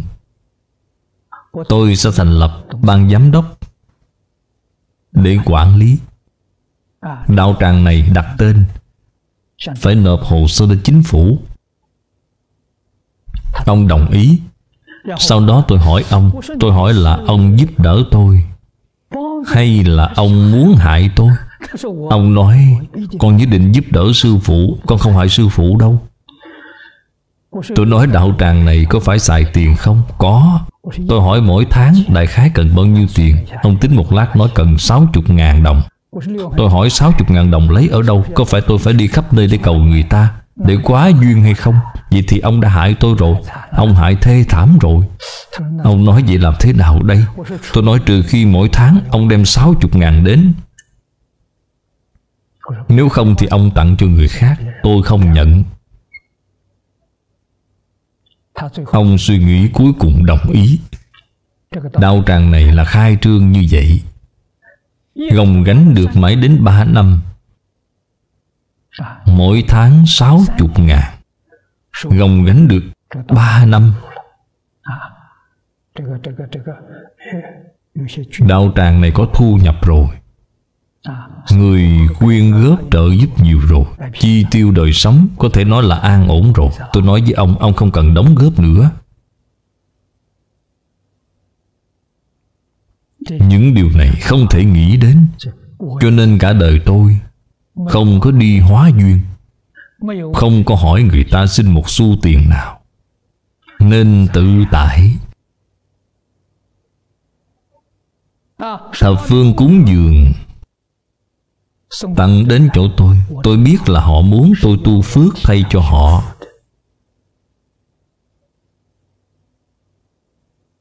Tôi nhìn xem thấy nơi nào thích đáng. Tôi sẽ giúp họ. Tu phước thay cho họ. Bản thân tôi không cần gì cả. Vậy mới được đại tự tại. Học Phật.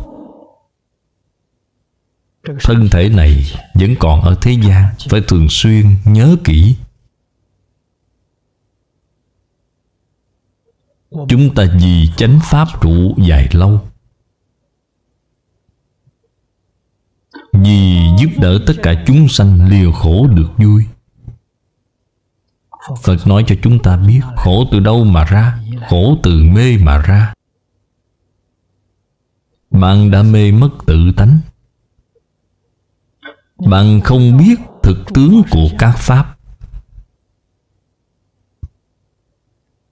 Đây là nguồn gốc của hết thảy tất cả khổ nạn. Làm thế nào mới lìa khổ? Giác ngộ liền lìa khổ ngay. Cho nên cả đời Thích Ca Mâu Ni Phật Giúp đỡ người ta giác ngộ. Giảng kinh dạy học Chính là giúp người giác ngộ, Giúp người hiểu rõ chân tướng của vũ trụ nhân sanh. Hiểu rõ rồi, Sáng tỏ rồi, thì tư tưởng của chúng ta sẽ được đúng đắn. Lời nói hành vi của chúng ta được đúng đắn và quả báo của chúng ta cũng được đúng đắn. Đây chân thật là liều khổ được vui nếu như chúng ta mê hoặc điên đảo làm càng làm bậy chiêu cảm tai nạn đến còn oán trời trách người thì tội càng thêm tội. Vì thì khổ không thể tả.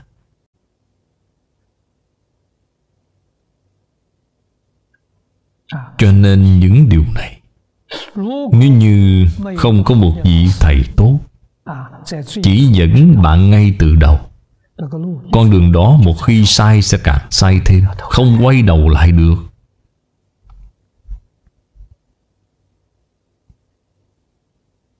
Cho nên chúng tôi được một chút thành tựu nhỏ này như hôm nay.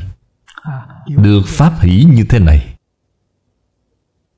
Trong cuộc đời này là do ai cho tôi? Là do thầy cho do thầy dạy mà nên. Cho nên suốt đời chúng tôi niệm niệm không quên ân cha mẹ dưỡng dục. Không quên ân thầy dạy dỗ. Đây là gốc rễ của con người. Phật trong tịnh nghiệp tam phước chỉ dạy chúng ta. Câu đầu tiên là hiếu dưỡng cha mẹ phụng sự thầy tổ tâm từ không giết hại, tu thập thiện nghiệp.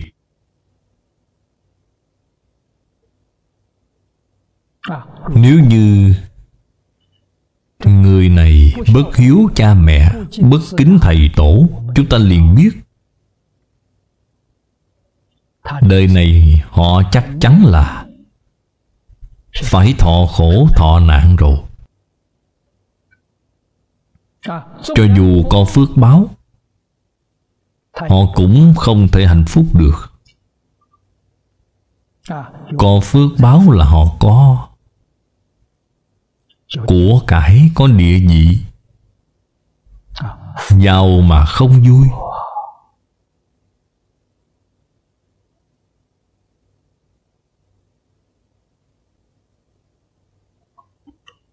Ở thời đại này chúng ta cầu thầy thầy đã dạy chúng tôi rõ ràng là tìm người xưa. Thật sự có thể tin cậy được. Tu tịnh độ thì ấn quan đại sư là vị thầy tốt. Ngài là gì? Ngài là người cận đại. Người khoảng năm dân quốc. Những gì ngài giảng tuy đều là văn ngôn văn, nhưng giảng dị dễ hiểu, không sâu chúng ta có thể xem hiểu được.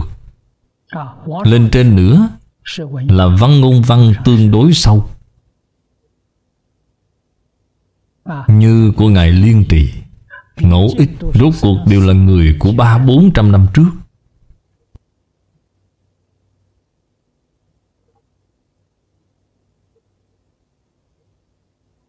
Tổ Ấn Quang là người cận đại. Cho nên Thầy phải tìm những vị tổ sư đại đức này. Cố gắng học tập theo các ngài.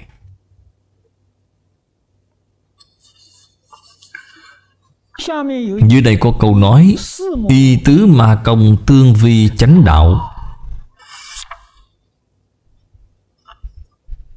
Tứ ma là gì?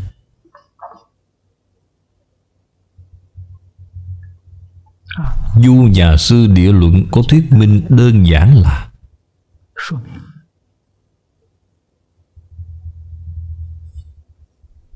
ma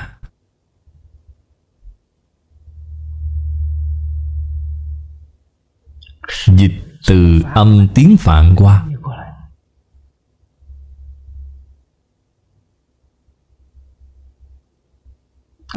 Tiếng phạn gọi là ma la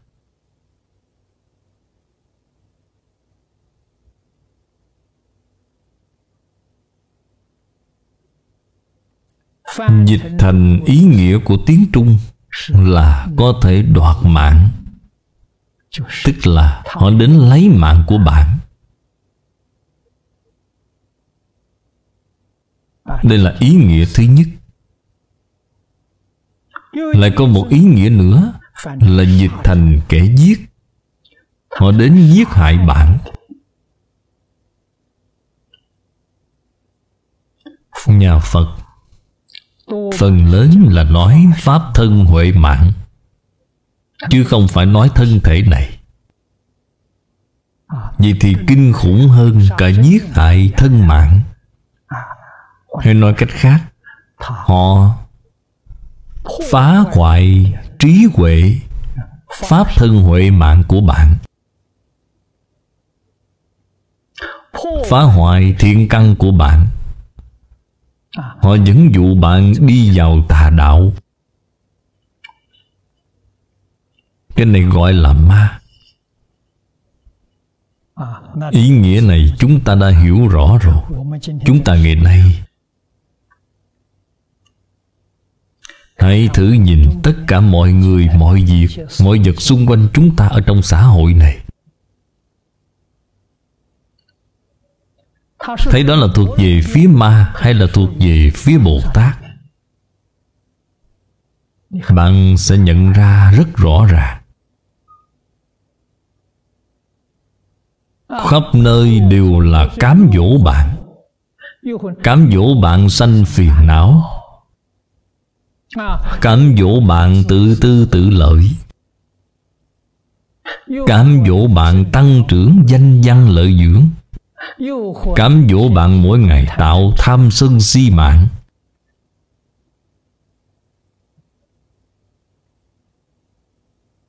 Khiến cho bạn khởi tâm động niệm đều là tổn người lợi mình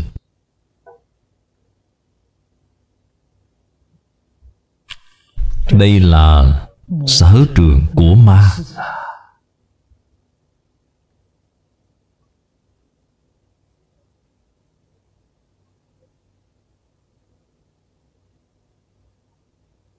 Văn hóa truyền thống của chúng ta. Phật Pháp Đại Thừa Là chánh Pháp, Không phải ma. Có thể cứu thế gian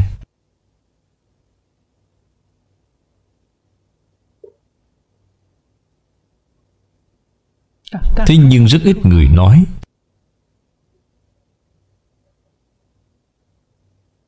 Đạo diễn lữ của đài truyền hình Sơn Đông. Tôi nghe ông báo cáo nói, Họ làm văn hóa truyền thống, Làm đệ tử quy, Làm thiên hạ phụ mẫu, Đề xướng đạo hiếu. Toàn quốc có nhiều đài truyền hình như vậy Mà chỉ có mỗi đài của ông làm, Chỉ có một chuyên mục này. Ông nói rất cảm khái.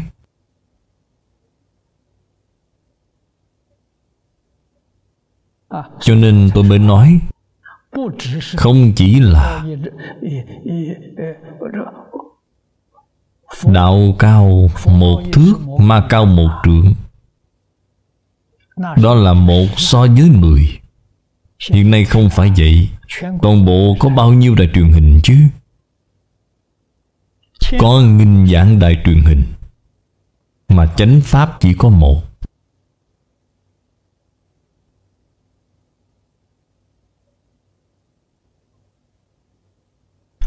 Đạo cao một thước, Ma cao nghìn dạng thước. Hiện nay là thời đại này.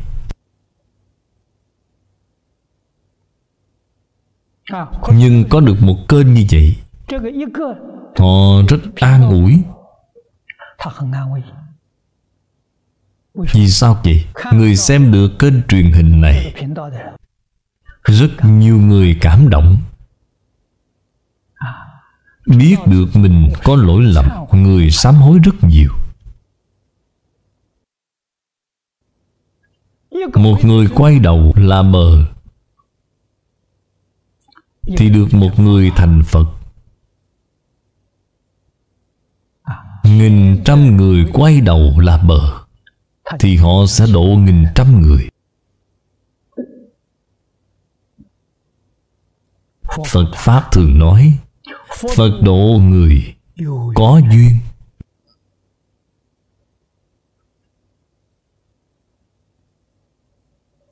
Thế nào là có duyên? Là có duyên gặp được chuyên mục này. Họ xem được.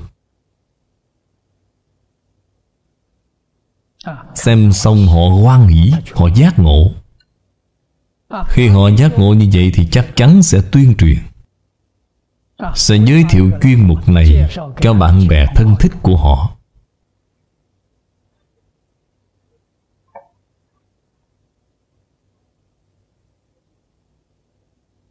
nhưng dần sẽ mở rộng ảnh hưởng. Đây là cứu giảng pháp thân huệ mạng, giúp đỡ chúng sanh tăng trưởng thiện căn. Đây là chánh pháp. Tuy là ít, Chúng tôi nghe nói có một cái là Cảm thấy có hy vọng rồi. Tứ ma Cái đầu tiên là ngủ ấm. Ngũ ấm ma. Phiền não ma. Tử ma.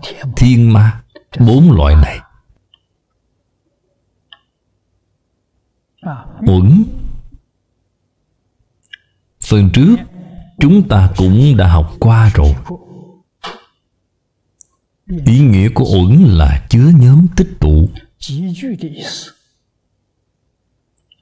đây là nói cái gì? Nói ngũ uẩn. Các thứ sắc thọ tưởng hành thức tích tụ mà thành sanh tử khổ báo.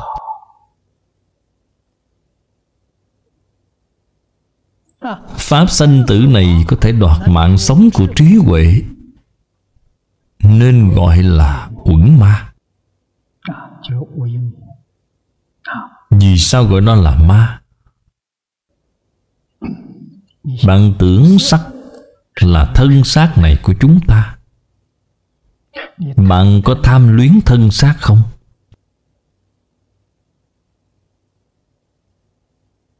Tham luyến.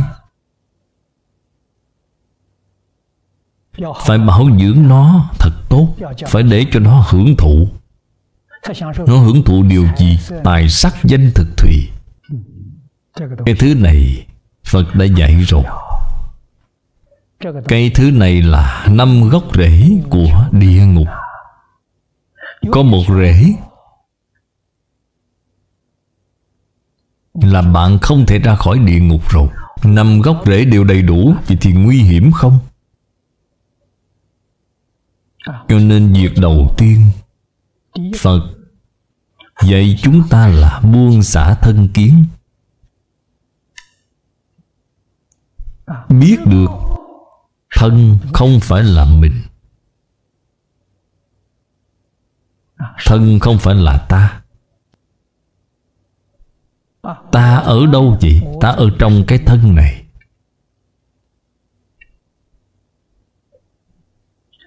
Ngay cả người ngoại quốc cũng hiểu. Người ngoài quốc có cái thí dụ, Thân này giống cái gì? Thân giống như chiếc xe hơi vậy. Ta thì sao? Ta là người lái chiếc xe này.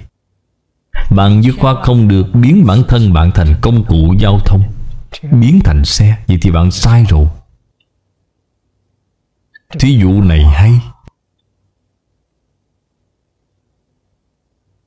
Thân là cái công cụ.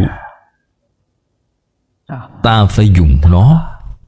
Dùng nó tạo nghiệp thì tương lai bạn sẽ bị đọa ba đường ác. Dùng nó tu thiện thì tương lai bạn sẽ có thể sanh thiên. Bạn phải khéo léo dùng nó. Bạn đừng làm hại nó. Đây chính là giác ngộ. Thọ tưởng hành thức bốn cái này đều nói tâm. Đời sống tinh thần.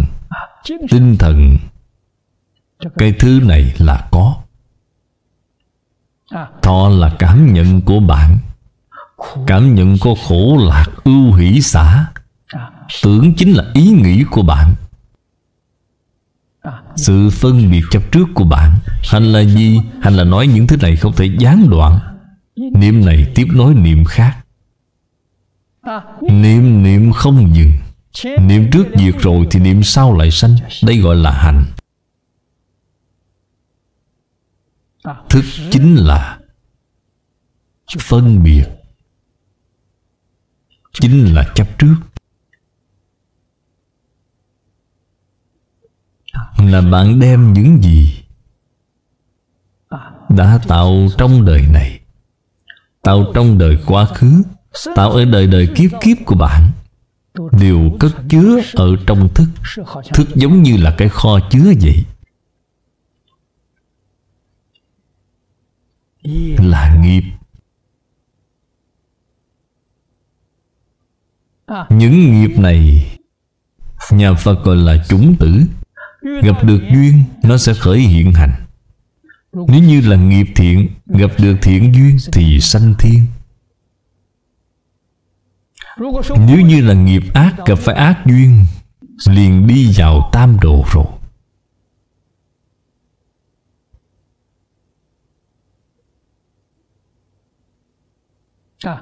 Cái uẩn này chính là nói những thứ này.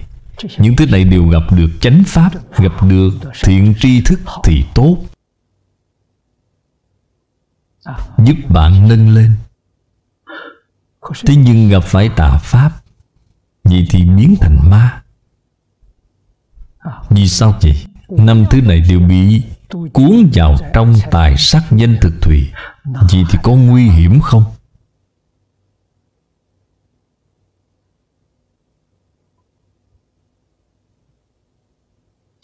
Chắc chắn đọa tam độ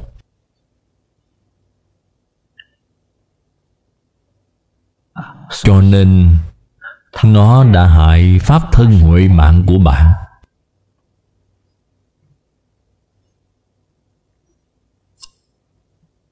Loại thứ hai là phiền não ma. Gọi là Hết thảy Phiền não, vọng hoặc Trong tam giới vậy Người tu hành Bị cái vọng hoặc này Não loạn Tâm thần, Không thể thành tựu Bồ Đề. Đây gọi là phiền não ma. Phiền não quá nhiều, Nói không hết.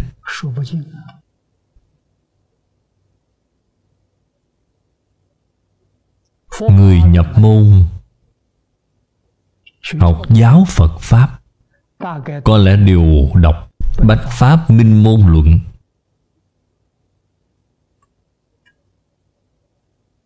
Đây là Bồ Tát Thiên Thân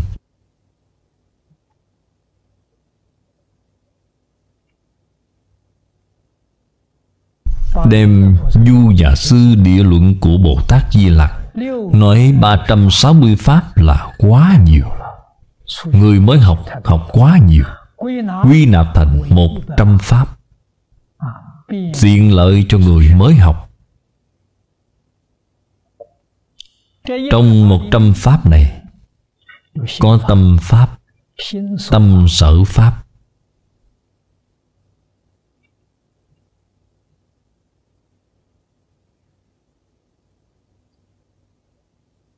ở trong tâm sở pháp thì có phiền não. Cái gì là phiền não? Có tâm sở thiện có tâm sở ác. Tâm sở ác là phiền não. Tâm sở thiện có 11 cái. Tâm sở phiền não có 26 cái. Sáu cái căn bản phiền não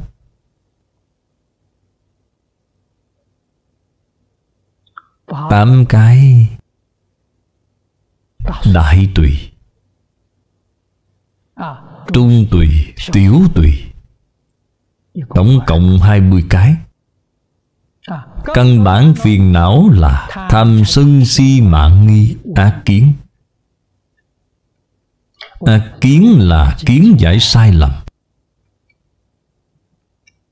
Chữ nghi này quan trọng nhất là sự hoài nghi đối với thánh giáo. Hoài nghi thì bạn không chịu cố gắng học.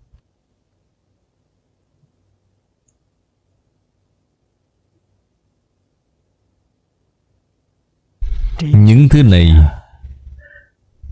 nó là hư huyễn, không phải chân thật cho nên gọi là huyễn hoặc hoặc là mê hoặc. Tuy không phải là chân thật, nhưng bạn cho là chân thật. Bạn bị nó mê rồi. Người tu hành, nếu chưa có trừ hết những thứ này, thì chắc chắn nó sẽ nhiễu loạn tâm thần của bạn.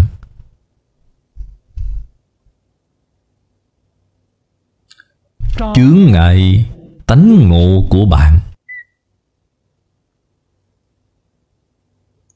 Không những bạn tu hành, không thể chứng quả, mà ngay cả khai ngộ bạn cũng không thể.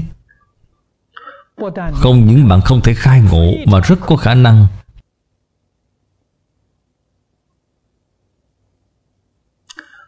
khiến bạn sanh ra hiểu lầm ở trong phật pháp.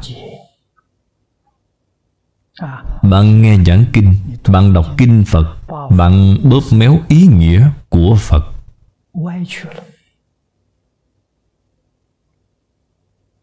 Trong kệ khai kinh nói, Nguyện giải như lai chân thật nghĩa. Thế nhưng bạn như thế nào? Bạn là hiểu sai nghĩa chân thật của Như Lai. Vì không những không thể nâng cao Mà còn tạo tội nghiệp. Bản thân bạn hiểu sai rồi, Bạn tự mình gánh lấy, Bạn giảng cho người khác nghe, Khiến người ta cũng hiểu sai, Vì tội lỗi này là lớn rồi. Những sự việc này, Từ xưa đến nay, Đều không thể tránh khỏi. Chúng ta phải chú ý cẩn thận. Cho nên lựa chọn thầy và thiện tri thức là quá quan trọng.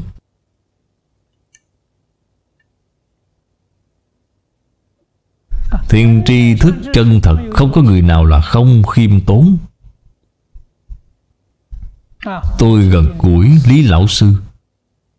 Ở Đài Loan mọi người đều biết, Thầy là vị đại thiện tri thức. Thầy rất khiêm tốn. Nói với tôi mấy lần, Tôi chỉ có thể dạy anh 5 năm.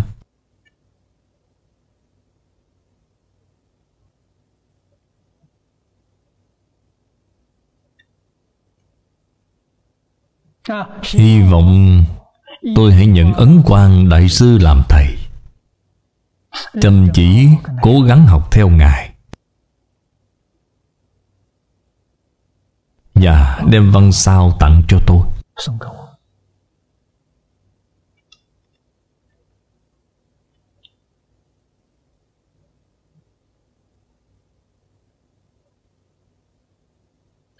Không có vị thiện tri thức nào Nói mình rất tài giỏi, Mình khai ngộ, Mình chứng quả cả. Không có, Họ vô cùng khiêm tốn.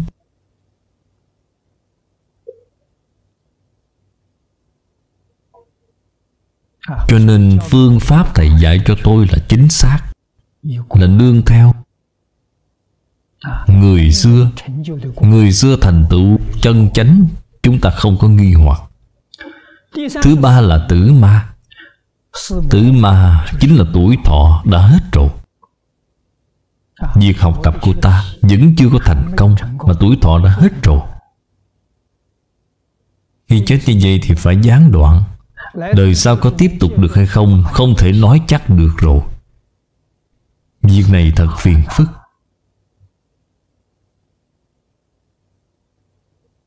Cho nên chúng ta muốn thời gian trụ ở thế gian này dài một chút. Vì sao vậy? Có thời gian để học tập. Năm xưa lúc tôi còn trẻ, Người ta chấm số tử vi cho tôi. Nói tôi sống không đến 45 tuổi. Tôi 26 tuổi học Phật. Tôi biết chuyện này. Khả năng là thật.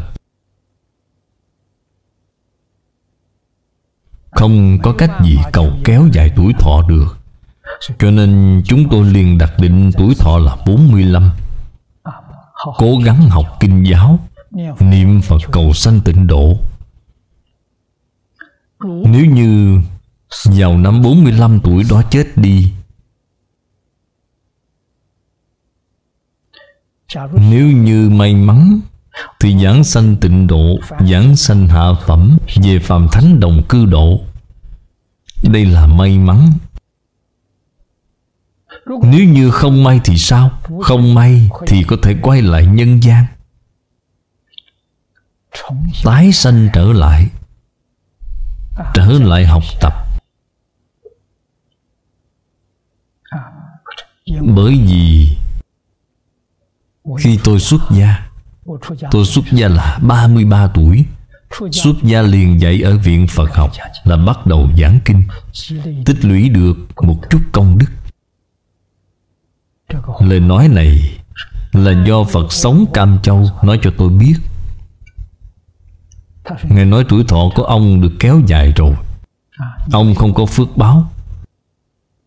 Nhưng tương lai phước báo của ông rất lớn. Tuổi thọ của ông rất dài. Tôi không có cầu. Tuổi thọ kéo dài có tốt không? Tốt. Bởi vì vào thời đó, Tôi chưa có chỗ ngộ Đối với vũ trụ nhân sanh Ở trong Phật Pháp.